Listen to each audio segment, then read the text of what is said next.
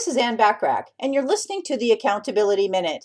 You have to do whatever you need to do to come in each day with extra confidence to give away to others who need your confidence to help them get through with whatever it is that they're going through.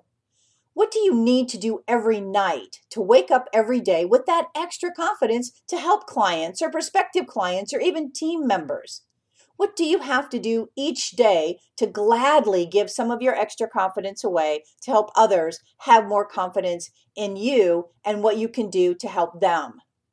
Remember to take advantage of all the complimentary business tips and tools when you join my free silver membership at accountabilitycoach.com. Thanks for listening.